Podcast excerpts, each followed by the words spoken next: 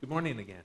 Unfortunately, it seems that, that every day I'm, I can't speak for you, but I'm freshly confronted by evidence that we live in a, a broken world, in a world that is struggling. And, and let me tell you particularly what stood out to me. I've noticed that recently, whether I'm watching a, a video on YouTube, or perhaps I, I pull up a, a podcast to listen to, or even just watching on television, I've noticed a lot more ads for mental health services. YouTube used to have ads, you know, buy, get earbuds, get protein drinks, but recently it's been more and more common mental health services. And the reason for that is people are struggling. People are in need of hope. I've also seen and experienced, and probably you, many frustrations and debates among people that reveal our need for security. Particularly, this relates to how people are handling, dealing with things related to COVID and the coronavirus. And it seems that, that for many people, they just want a new normal, things to be consistent in a time where policies, procedures, expectations change frequently. People want consistency, security. And when we have these struggles between we want security, consistency in our life, and we need hope. We have options. There are many different options that you can turn to to try to meet those needs in your life. Some people embrace the idea of political change. You know, if the people I like were in control, then my life would be secure. Then I would have hope. So I just need the people I like to be in power, and then things will be good. Some perhaps turn to money. You know, if I had another job, if I made a little bit more money, then my situation could be secure. And then I could start thinking about what's coming up in the future. Some may think, well, I just need something new in my life, a new passion that will give me hope, give me something to strive for. And once I have that, then I'll be at a secure place. Some may try to reject all of that, say, you know, I don't need anything else. I'm good, just me. I need to work harder, be, be more in tune with myself, my own wisdom and abilities, and then I can find that security. I need to forget about the noise, just focus on myself. Some, I think, in the worst case, they look at a world where there's a lack of security and hope, and they perhaps lose all hope and say, I'm just not going to find hope in this world. But what if, what if, friends, there was a better hope for us to trust in? What if there was a better source of security, hope, and promise that we could cling to? Our passage today from the book of Hebrews are going to tell us about a better promise, a better promise of hope that can give us lasting security. So if you're not already there, I encourage you to turn your Bibles to the book of Hebrews, chapter 6. We're going to be in verses 13 through 20. Hebrews 6, 13 through 20. There's a blue Bible, seat back in front of you, you can use. And if you don't have a Bible, feel free to take that one with you when you leave. We'll also have the words up on the screen. But once you are there in Hebrews chapter 6, I'd ask you to please stand to honor the reading of God's word. And then follow along. I'm going to read our passage for today Hebrews chapter 6, verses 13 through 20. I'm reading from the English Standard Version. The author of Hebrews writes this to Hebrew people in verse 13.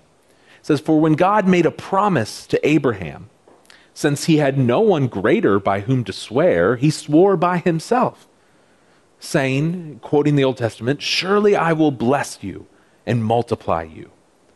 And thus, Abraham, having patiently waited, he obtained the promise. Verse 16 For when people swear by something greater than themselves, and in all their disputes, an oath is final for confirmation.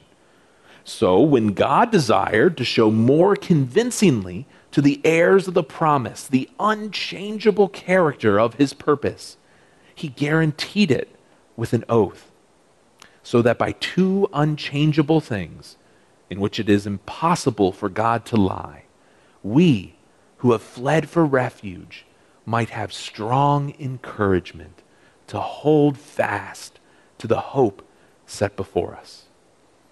Verse 19 says, We have this as a sure and steadfast anchor of the soul, a hope that enters into the inner place behind the curtain, where Jesus has gone as a forerunner on our behalf having become a high priest forever after the order of Melchizedek. Let me pray and we'll talk about this text. Lord, we look around us and we see a world, a world desperate for hope, desperate for security. God, remind us afresh from your word that that hope and security we long for can only be found in you. God, I pray that as we read your truth today, you would remind us of faithful, patient examples that we can imitate of those who waited on and relied on you. God, thank you for your promise, your oath, your guarantee of an eternal future that we can trust in. Oh God, lead us to hold on, to cling to the anchor for the soul that you provide through your Son, Jesus Christ. May he be our focus today. May he increase, may I decrease, so that we can see him clearly. It's in his name that I pray. Amen. You may be seated. Now, as we go through the book, it's important for us to remind ourselves about what exactly we're looking at. This is the letter to Hebrews. So it's an author. We're not quite sure who the person is, but he's writing to Jewish background believers, people who used to practice Judaism, but now they've become Christians. Well, the problem is, these people he's writing to seem to be wrestling with the temptation to go back to their old way of life. And the author is telling them, no, Jesus is better. There are better things staying with Jesus than going back to what you used to know. We're in a part of the letter where he's been very direct with them. A couple weeks ago, we talked about he critiqued them for their lack of maturity. He said they didn't even know the basics. And last week, he gave a very harsh warning about the danger of falling away. And that if they did that, it would prove that they didn't know God. But if you remember last week, he ended with a message of hope in that he looked at them and the most of the people he was writing to, he saw their love for other believers in Christ. And he wanted them to continue practicing that love. You can look in your Bibles or look on the screen just before the passage we read, the two verses before, Hebrews 6 11 and 12. He says, And we desire each one of you to show the same earnestness, to have the full assurance of hope until the end, so that you may not be sluggish, but imitators of those who through faith and patience inherit the promises. And so now the author is going to transition. He's been talking directly to them. He was writing about something else, talking to them, and now he's going back to what he was talking about before, talking about Jesus as our high priest, our representative before God, and how Jesus fulfills God's promises for his people. And speaking of those promises, the author begins by giving us a patient example for us to imitate. If You have the blanks in front of you. That's the first blanks. A patient example to imitate. He's talking about God's promises, and here's a patient example that we can imitate and follow so that we can receive God's promises as well. Particularly, he's looking at Abraham, the ancestor of the Hebrew people. He is an example of one who inherited the promises of God. Let me read verses 13 through 15 again. He just said, imitators of those who through faith and patience inherit the promises. That's verse 12. And then he says, For when God made a promise to Abraham, since he had no one greater by whom to swear, God swore by himself. God said, Surely I will bless you and multiply you. And thus Abraham, having patiently waited, he obtained the promise. Particularly here, the author speaking to the fact that Abraham and his wife Sarah they did not have children for a long, long time until they were very old. And God promised them that they would have a child between the two of them, and it did happen. He finally gave them a son named Isaac. But then one day, God speaks to Abraham and says, Abraham, I want you to take your son up on this mountain and kill him, offer him as a sacrifice. Abraham obeyed God. He took his son, he went up on the mountain, tied him up, was about to kill him, and then God stopped him. God stopped and said, No, Abraham, don't do that. Instead, here is a ram that was stuck in a bush. Use that as a substitute sacrifice. And after that happens, this is what God says. This is from the book of Genesis. The angel of the Lord called to Abraham a second time from heaven and said, By myself I have sworn, declares the Lord because you have done this, you have not withheld your son, your only son, I will surely bless you, and I will surely multiply your offspring as the stars of heaven and as the sand that is on the seashore. Your offspring shall possess the gate of his enemies. It's this passage, this these verses from Genesis 22 that our author is quoting here in our text. He's not quoting directly, he's kind of combining a couple of these things. In this passage, God says, By myself I have sworn, I will surely bless you, I will multiply your offspring. God promised blessing and descendants to his faithful follower, Abraham.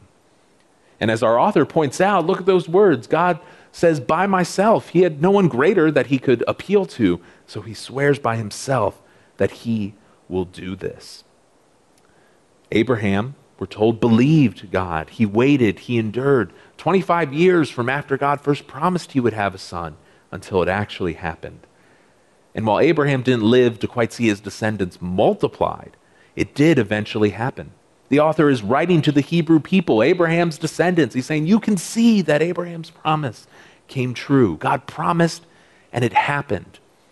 Scholar Al Mohler says Abraham believed the promise because God was the promiser. He trusted God and believed what he said. And our author's point is that we should imitate Abraham's faithful patience. We should trust in God's promises. Be faithful to him as Abraham was. And let me be clear if you want to read about Abraham in Genesis, you'll find that he is not a perfect person. He makes plenty of mistakes, but he was faithful in his commitment to God. Later in the book of Hebrews, the author will illustrate this by talking about what Abraham did when God first called him. By faith, Abraham obeyed when he was called to go out to a place that he was to receive as an inheritance. And Abraham went out. He left his home, not knowing where he was going.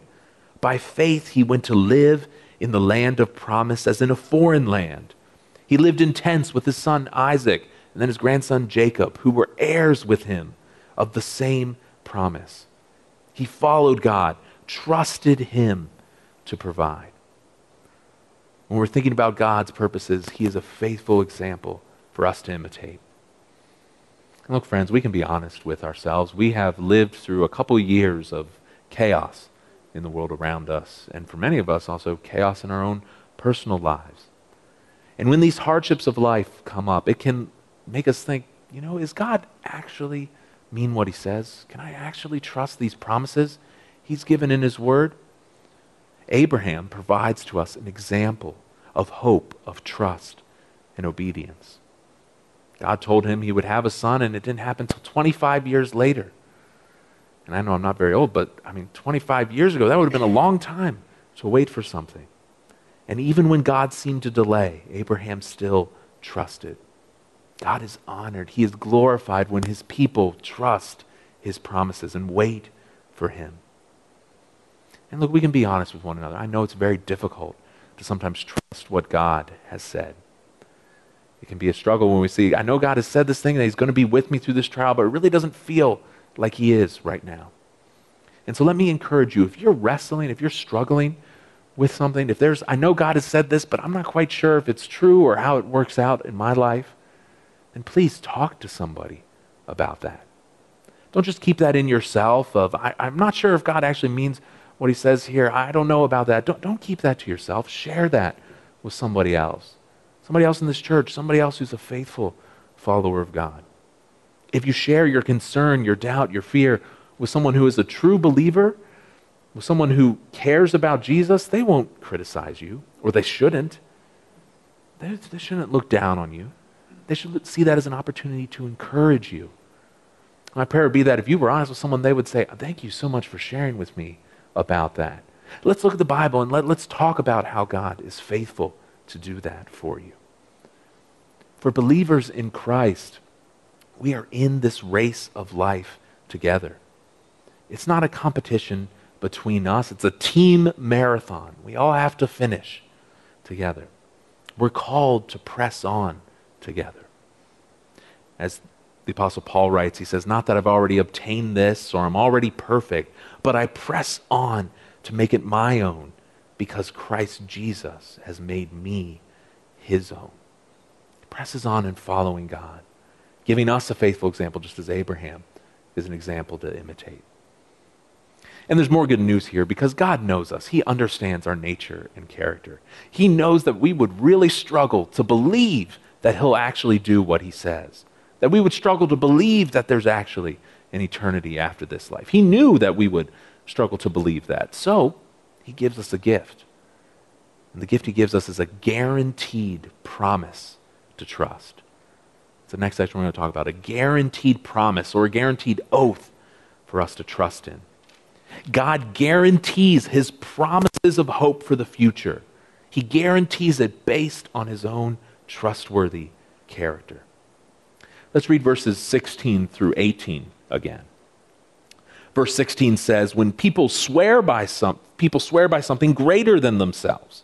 In all their disputes, an oath is final for confirmation. An oath is the final word.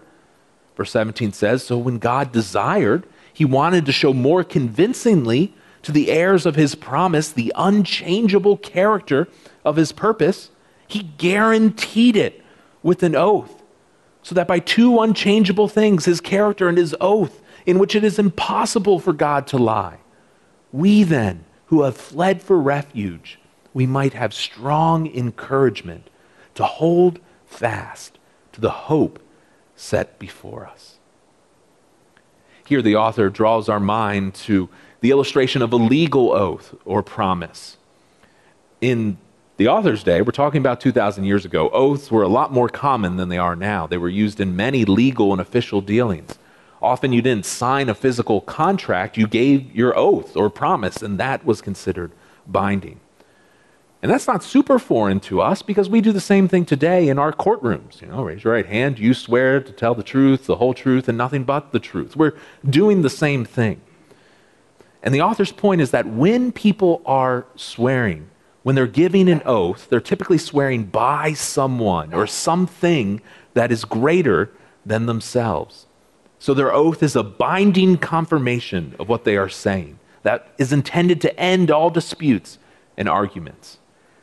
Now, that idea of swearing on something else, it's a little less common today. It's more, do you swear to tell the whole truth, nothing but the truth? And normally we stop there. But uh, generations previous, they had things, you know, so help me God. But even today, when someone's sworn into office, like the President of the United States, they often put their hand on a Bible. They're swearing on that. The Bible's the authority. They're swearing in in that, or by whatever God you worshiped at this time, you would swear by.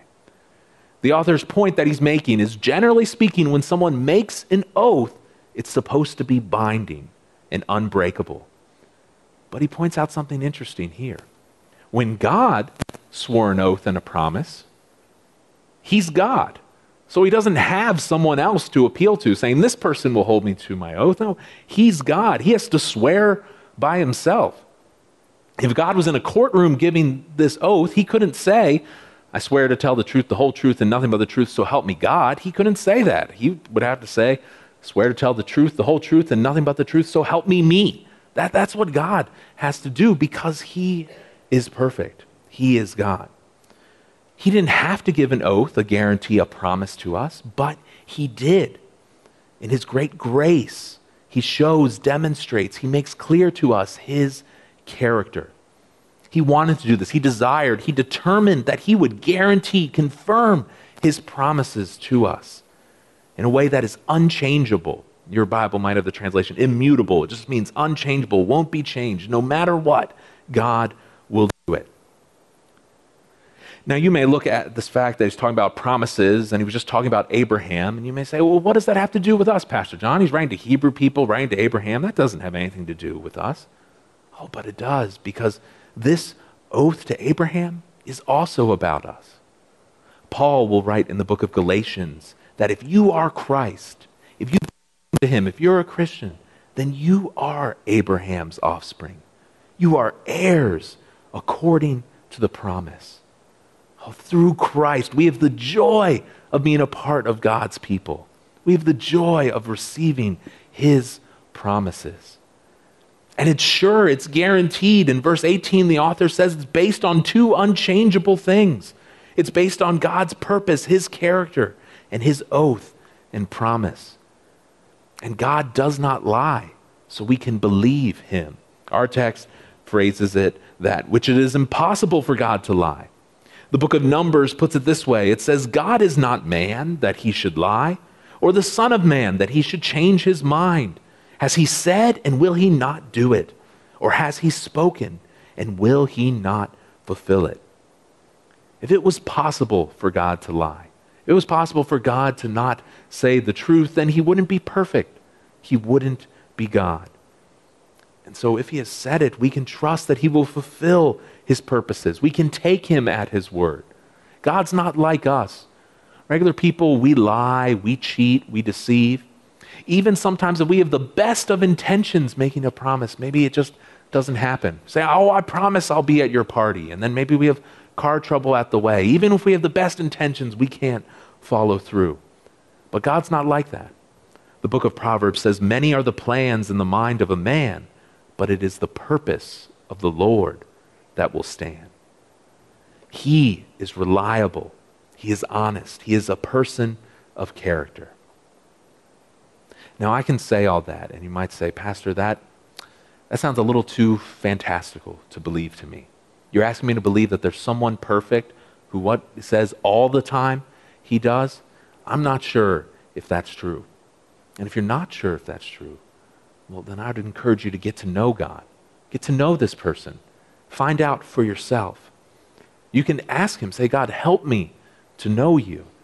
Help me to learn about you and understand you more. You can learn about Him more by spending time with Him. One way you do that is by spending time in His Word, read this book, and spend time in prayer.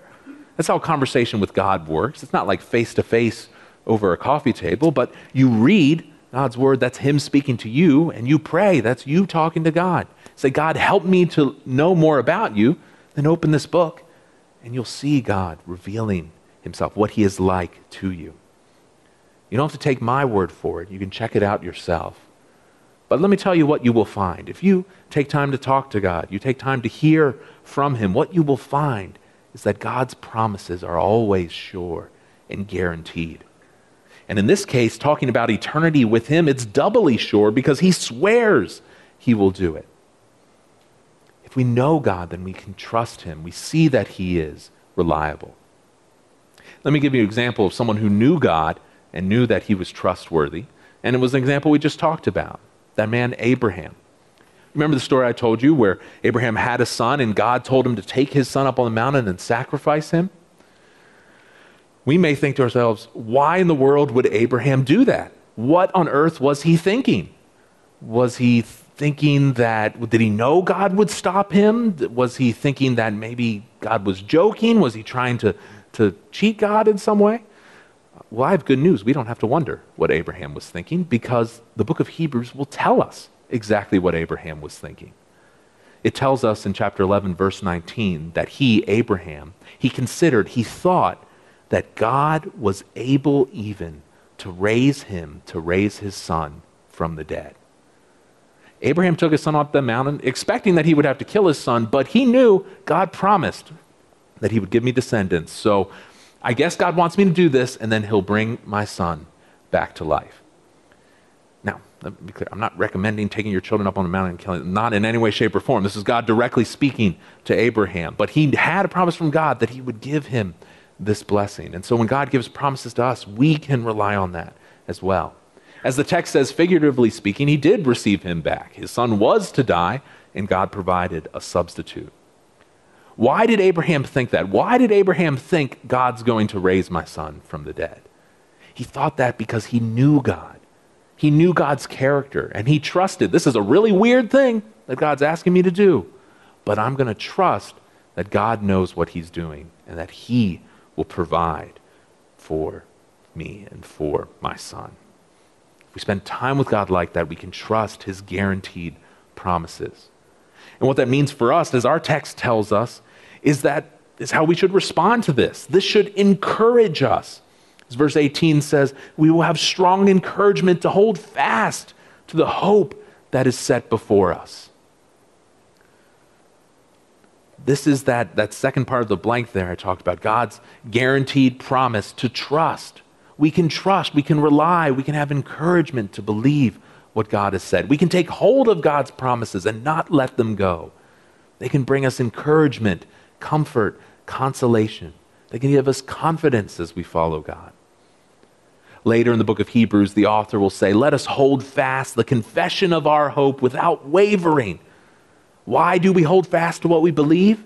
Because he who promised is faithful. And the more we know God, the more we understand Him, the more I've spent time with God, I know He is faithful, the more we'll be able to hold on to that confidence that we have in Him. And we need this because on our own, our sin, our rebellion against God, if we just try it on ourselves, that puts us in danger of experiencing God's just, His deserved wrath and judgment. But to use the words from our text, if we flee to refuge in Jesus Christ, if we flee to Jesus, be our refuge, save us, oh, then we find grace and mercy. And that grace and mercy leads to eternal joy with God. This is the main promise we're talking about here. This is what God's promises. He fulfills this promise through Jesus Christ of bringing us into eternity with Him. His promises are unchangeable realities. If we want another example to imitate, think about Jesus. Jesus knew and believed this.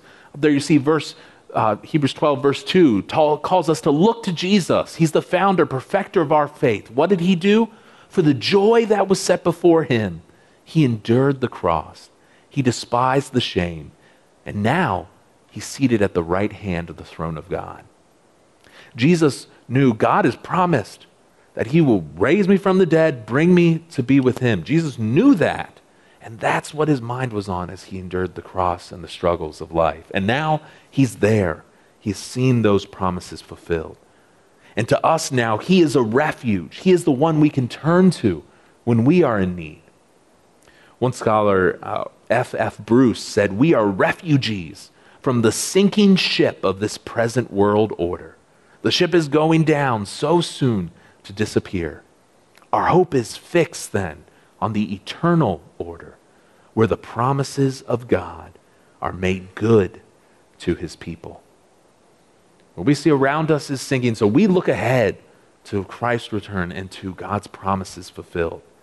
And it's only by forsaking all other places of refuge, turning away from any other harbor that looks safe, that we find rest in Him. And I thought that was a good quote because speaking of safe harbors, the very next thing our author tells us to do is to hold on to the anchor. Hold on to the anchor. Because of God's oath and promise that God is guaranteed, I am going to do this, I will bring you to be with me. Our salvation through Jesus is secure. He is our high priest, our representative, and he has secured our place with God. It is a hope that can be trusted. Look at verses 19 and 20 again. It says, We have this as a sure and steadfast anchor of the soul, a hope that enters into the inner place behind the curtain, where Jesus has gone as a forerunner on our behalf, having become a high priest forever after the order of Melchizedek. I need us to, to take a step back and think about, if you've been here the past couple weeks, where we've gone in these last few sermons. This whole section has been about the great danger that we face. And that's the danger of drifting away from God, thinking we belong to Him, but moving away from Him. That's the great danger. And then here, at the very end of this part, God provides us with the solution to that problem. If our problem is we drift away from God, then our solution is we need an anchor. We need something to hold us in place, to hold us to God. And that anchor, that hope, is in Jesus Christ. It's a call for us to trust God, to rely on His Son, Jesus. He is our stable, secure, sure, steadfast, reliable, strong, and trustworthy anchor. If we didn't have Him, well, then we would be pushed around and pushed away by all the storms of life. If we didn't have this anchor, we would just drift back the way that we came the fact that God keeps his promises to us. We remember, wait, God keeps his promises. He's trustworthy. He has given me Jesus and this hope of eternity. That provides that better promise, that better basis for security and stability that we want in life. We believe that, then we can have peace in our life, true, lasting peace. Now, just knowing that doesn't mean that life will be easy. It's not, oh, okay, I believe Jesus is my anchor, and then I don't have problems anymore. Like how Pastor Charles Spurgeon put it, he said, This will not prevent you being tossed about. For even a ship that's tied up with an anchor, it may rock a good deal. The passengers may still get very seasick, but that ship will not be driven away from its moorings, from its anchor. If you have a relationship with Jesus Christ, that doesn't mean that your life is easy. That doesn't mean it's perfect. In fact, your life will probably be a little more difficult. You will be pushed and pulled, but if you have Jesus as your anchor, you will not be lost at sea. As I've already talked about, the past few years have demonstrated just how unstable life can be. And we may look for many different sources of security. If I buy a, a new uh, camera on my door, then I'll definitely be secure in life. If I have this or that, if this thing changes, if this person I like does this, then I'll be secure. As one scholar, Michael Kruger, put it when the storms come, instead of looking around or looking inward, we need to look forward to the day we will be with Christ. So let me ask you are you looking for stability and security in something other than Jesus? I'm not trying to be mean or, or cruel, but let me tell you, that's not going to end well if that's what you do. Whatever it is that you're looking for, maybe it's your job. You say, Well, I have this job that's really great, and as long as I stay in that, then I can provide security for myself or for my family and loved ones. Friends, just, just turn the clock back in your mind just almost two years ago to the time in 2020 when, in an instant, thousands, millions of people lost their jobs because things changed all of a sudden in a way people couldn't foresee. Who's to say that won't happen again? A job is not a good source of security, it's not a guarantee.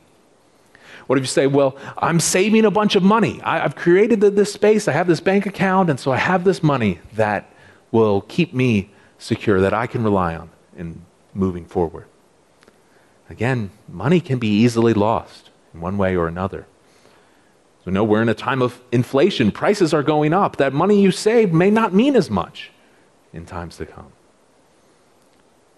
The economy changes all the time, expenses come up. Having that money does not keep you in a secure place.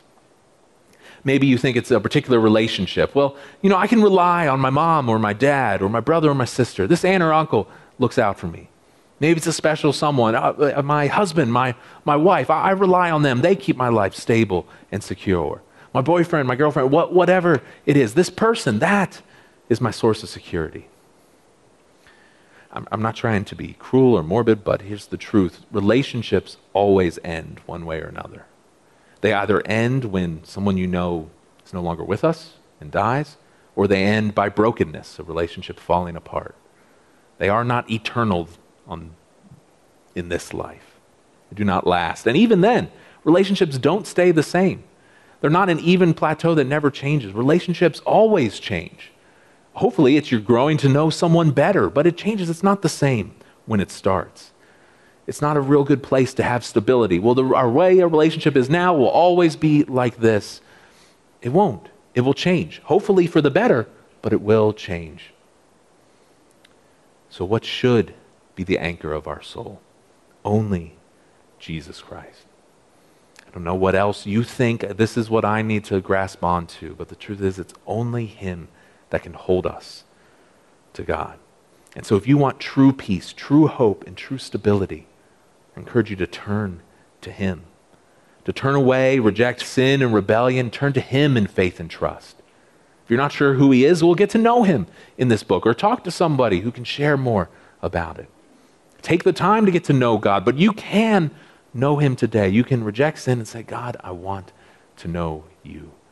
And if you haven't done so, I would encourage you to do that.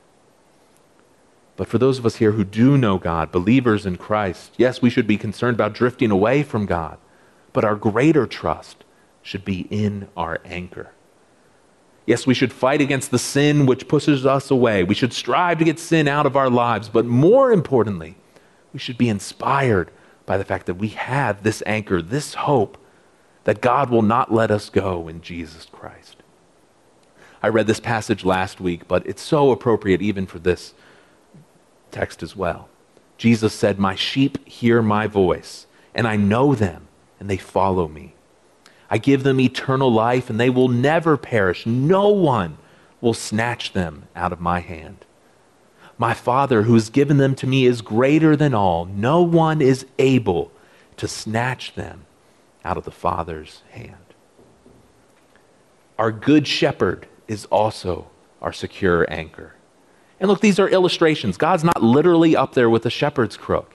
He's not, Jesus isn't literally shaped like an anchor. These are images for our mind to grasp. Whatever illustration you want to use, the point is the same. As Pastor Spurgeon said, our security depends far more on God's holding us than our holding on to Him. Whether you want to think of Him as a shepherd or, or an anchor, it's not you holding, it's Him holding on to you. It's in Jesus that we have more than just a mere belief. Oh, I, I, believe, I think God's going to take me to heaven. No, we have a real, true, guaranteed promise and hope that can be experienced even now. We have a guarantee of, well, I know what's going to come when I take that last step, breathe that last breath. One pastor was writing about this passage, uh, F.B. Meyer. He made a contrast here between hope and faith. He's, he's not talking about like uh, faith like saving trust in Christ. He's talking about like a belief, a, a thought, like I think this is going to happen. And so what he says is hope, true hope in Christ. That is something more than faith. Faith accepts and credits testimony. Yes, I, I think Jesus can save me. Hope anticipates. I know I'm excited to go home. Faith says the fruit is good. Yes, Jesus can give me good things. Hope picks and eats. Faith is the bud. Hope blossom. Faith presents the check, hope lays out the amount received. When the Bible talks about hope, it's not like I, I hope it's going to snow tomorrow or something like that. No, no, it is it's not wishful thinking. It's grasping God's promises of eternal life. It's grasping that God is true and giving us true confidence. And we can have that confidence because of what Jesus has done. How can we have it? Well, if we look back in our passage at verses 19 and 20, it speaks of a curtain. It says that we have the sure, steadfast anchor of the soul. It's a hope that enters into the inner place behind the curtain where Jesus has gone as a forerunner on our behalf. Say, Pastor, what in the world is, is that talking about there? Well, remember, this is the book called Hebrews. He's writing to Hebrew people, those who grew up practicing Judaism. And by talking about a curtain, their mind would go to their old tabernacle or, or temple, the place where God was to be worshiped. In that temple, there was a curtain, an actual veil in the temple that separated the most inner part, the innermost holy place, from the rest of the temple. This curtain was the only way to get into that inner place it was a veil of thick fabric that physically and symbolically separated a perfect God from his imperfect, sinful people. It was a way of saying, God is, is his presence is in here, you're all out here, and you can't be that close to God. This is one artist representation of how it looked when God was worshipped at a, a tent, a tabernacle, rather than a physical temple. But a big curtain separating that inner room there. In fact, only one person went in there. Only the high priest, the, the chief religious representative of the people, he only went in, and he only went in one day a year. He would offer a sacrifice, atone, pay for the sins of the people. When that high priest went in, the Hebrew people, to use what we are just talking about, they had faith that if the priest went in and offered the sacrifice, then we'll be good with God. Our relationship with him will be restored. But they honestly didn't know what would happen. Maybe the priest would do something wrong and God would kill the priest. They had to wait and see if the priest came back to know that their offering was accepted. And this would happen every year. But now, something different. Now, for us, God's people, for these Hebrew people, Jesus is our high priest. He has gone behind that curtain, as our passage says. And now he's opened that veil to us inviting us in. I was thinking about it uh, last night. Sometimes, if it's at night and I'm out somewhere with my wife and daughter, when we get home, I'll often get out of the car first and I'll go inside, I'll unlock, I'll open the door, I'll turn some, on some lights, and then I'll help them come inside the house. That's what Jesus has done for us. He has gone through that curtain, opened it up, and now he's bringing us in with him. Now we have access to God. And this happened because Jesus died to pay for our sins that separated us from God. The Gospel of Matthew tells us that when Jesus died, he cried out with a loud voice. He yielded up his spirit. He was dead. And behold, the curtain of the temple, that curtain we're talking about here, was torn in two from top to bottom. So the earth shook, rocks were split. When Jesus died, that veil torn apart so that people knew now we have access to God. This is a powerful picture of a restored relationship. Jesus went to God. His work brings us to be with Him. We'll read later in the book of Hebrews. Therefore, brothers and sisters, since we have confidence now to enter the holy places by the blood of Jesus, by the new and living way He has opened for us through that curtain, through His flesh, through His death, He's opened a way for us to have a relationship with God. To use the words of our passage, He is a forerunner, a pioneer, a first explorer of this uncharted territory. We, we maybe tried our own way, but we got lost. But he went through this unmapped area. He has found where God is, and he has made a way for us to come to him. By bringing us to God, Jesus is now our high priest, our representative. This is the author. He's returning back to what he talked about before, and he's going to spend the next few chapters, the next few sermons we have, talking about what it means for Jesus to be our high priest. He's going to do that by looking at a historical figure named Melchizedek comparing him to Jesus. So that's what's coming up. That's what that last part of our verse meant. But we're going to look at that in the weeks to come. For now, I really want to back up and just focus on that idea of Jesus being our anchor that has gone into the curtain, that has gone to God's presence. There's a slight problem with that image, though, because Jesus is kind of a reverse anchor. An anchor is something you drop in the water that holds your ship there. But Jesus, he's gone up to heaven. It's more like a kite that kind of disappears up into the clouds. But unlike a kite that blows every which way, and eventually falls down, he is secure. And so this anchor, this kite has gone up. And when we die, he pulls us up to be with him. Or maybe think of it like a mountain. There's a mountain climber, you're climbing a mountain, and Jesus is ahead of you, and he climbs up. Maybe he climbs into a cloud and he lets a rope down.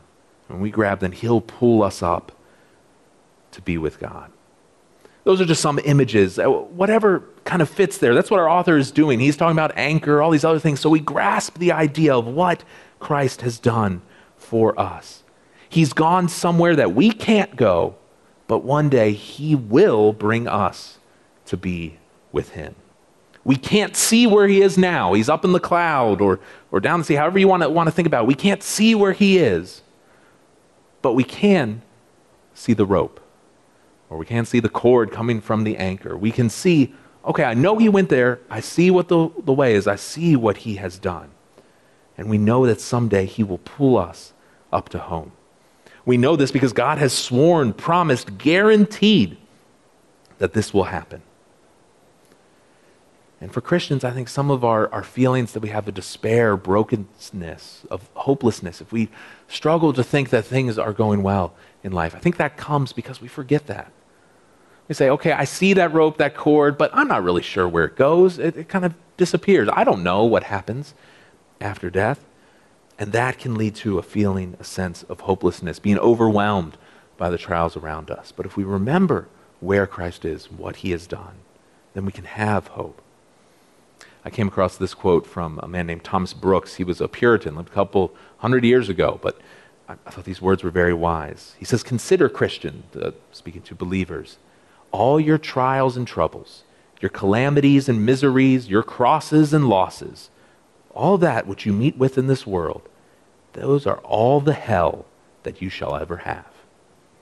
Here and now, you have your hell, the worst it could be, but hereafter, you shall have heaven. This is the worst of your condition.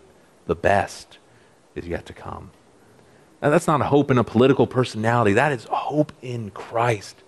That's seeing that as bad as things would be now, that is the worst. Now, yes, your life may get a little worse tomorrow than it is today, but the point is that the worst you can experience is in this life now. If you know Christ, the best is ahead. And if we believe that, remember that, that can give us hope each day. Now, I know that for some, feelings of despair, hopelessness, maybe because of struggles with mental health, and perhaps there's other steps that need to be taken, other means to address it. But I think for most of us, most of us in our daily struggle of life, we need to remind ourselves of this anchor that has gone through the curtain of eternity and cling to that anchor. We do that by imitating the faith of Abraham and others who trusted in God's guaranteed promise We remind ourselves God has said I will be with him. Christ has done that for me. If I remember that, that gives me hope for today. So, friends, let's, let's stand together and let's sing a song to remind us of those truths and give praise to the one who went before us because he alone is worthy.